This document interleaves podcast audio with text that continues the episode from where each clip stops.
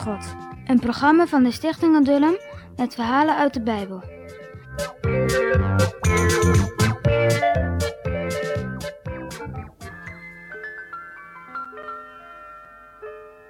Daar gaan ze dan, op weg naar het beloofde land. Het is geen gemakkelijke weg, want ze moeten dwars door de dorre, hete woestijn. Heb jij wel eens een hele dag in de hitte gelopen met een groot pak op je rug? Dan krijg je wel dorst, maar de kruik gaat leeg en nergens is water. De mensen beginnen te mopperen. De kinderen gaan zeuren en ook het vee moet drinken. Ze moeten water vinden, anders kunnen ze niet verder. Opeens roept iemand... Water! Water! Ja, de voorste mannen hebben een bron en een helder meertje gevonden. Iedereen rent er naartoe en schept het water om te drinken. Maar bah, wat vies. Het water is bitter, niet te drinken.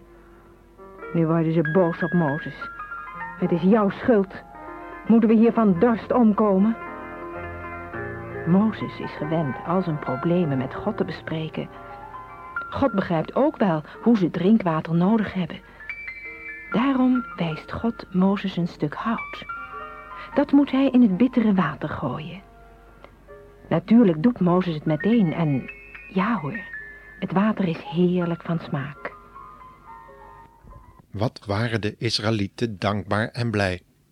Nu konden ze niet allemaal tegelijk praten natuurlijk, maar ze konden wel zingen. En dat was ik bijna vergeten te vertellen. Wat ze gezongen hebben aan de overkant van de Jordaan, zodra ze veilig waren overgetrokken. Nou, dat zingen deden ze ook, hè. Ze hebben samen gezongen tot eer van God. Mozes heeft een heel mooi lied voor hen gemaakt. En toen hij dat lied begon te zingen, zongen al de mannen en jongens ook met hen mee. Ze sloegen daarbij op de trommels. En toen de mannen gezongen hadden, toen zong Mirjam. Je weet wel, Mozes' zuster. Samen met de vrouwen en meisjes het lied van Mozes. Wat zal er mooi gezongen zijn daar aan het strand bij de zee? Het was een lied voor de Heere, die zo goed voor hen geweest was. Ze mochten nooit vergeten wat de Heere voor hen gedaan had. Daarom maakte Mozes dat lied. Toch hebben ze het wel vergeten, heel dikwijls zelfs. Natuurlijk konden ze niet bij de Schelzee blijven. Ze waren toch op reis naar Canaan, het beloofde land, maar ze waren er nog lang niet.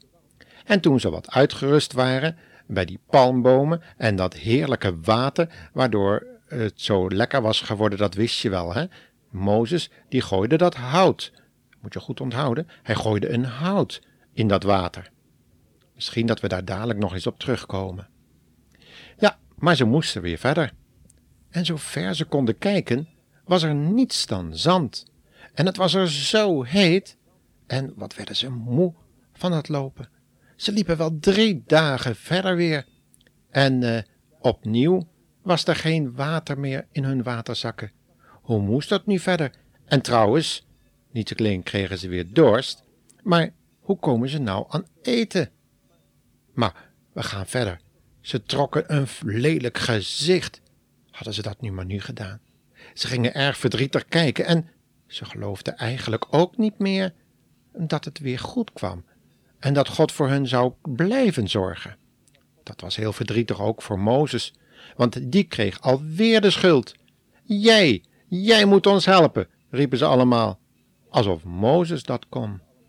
Nee, hoe moest dat nu verder? Maar misschien dat we dat zo dadelijk in het volgende verhaal kunnen vertellen. Ik ben een slaaf geweest. Ik werkte hard en niemand zei, dat heb je goed gedaan. En elke dag was eender, nooit een feest. Ik ben een slaaf geweest. Nu, nu ben ik vrij. Nu loop ik achter Mozes door het zand. Het is hier warm en nergens groeien bomen. Wat moet ik eten en waar vind ik drinken? Maar Mozes zegt, de Heer gaat met ons mee. Woestijn is naar, woestijn is ook gevaarlijk, honger en dorst en rovers langs de weg. Maar ik ben vrij en ik kan God vertrouwen. Ik moet niet bang zijn, want we zijn niet alleen.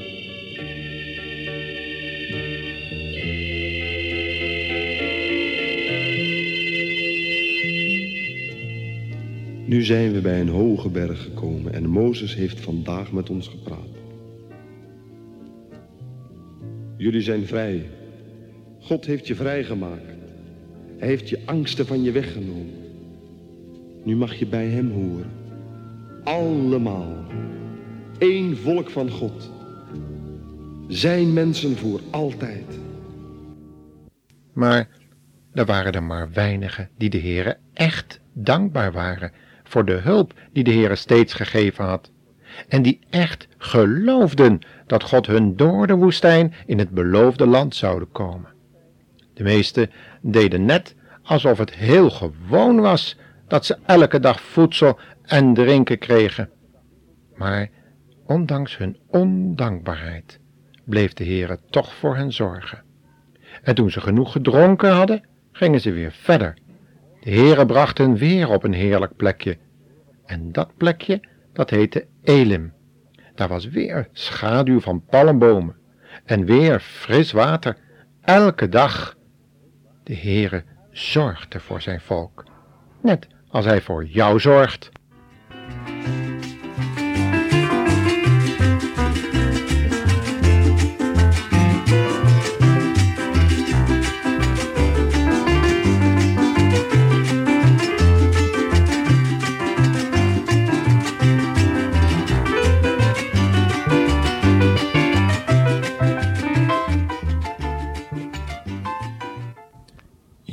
En dan nu weer de quizvragen, jongens en meisjes.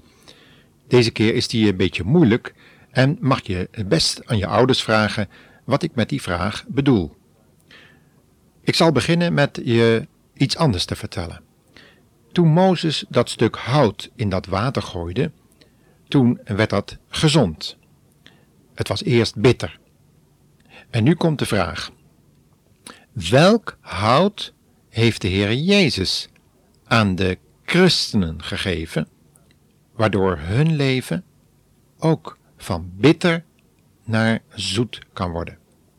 Dus nog even in het kort, welk hout heeft de Heer Jezus gegeven aan de christenen, waardoor de bitterheid uit het leven kan verdwijnen, om het zo maar even te zeggen.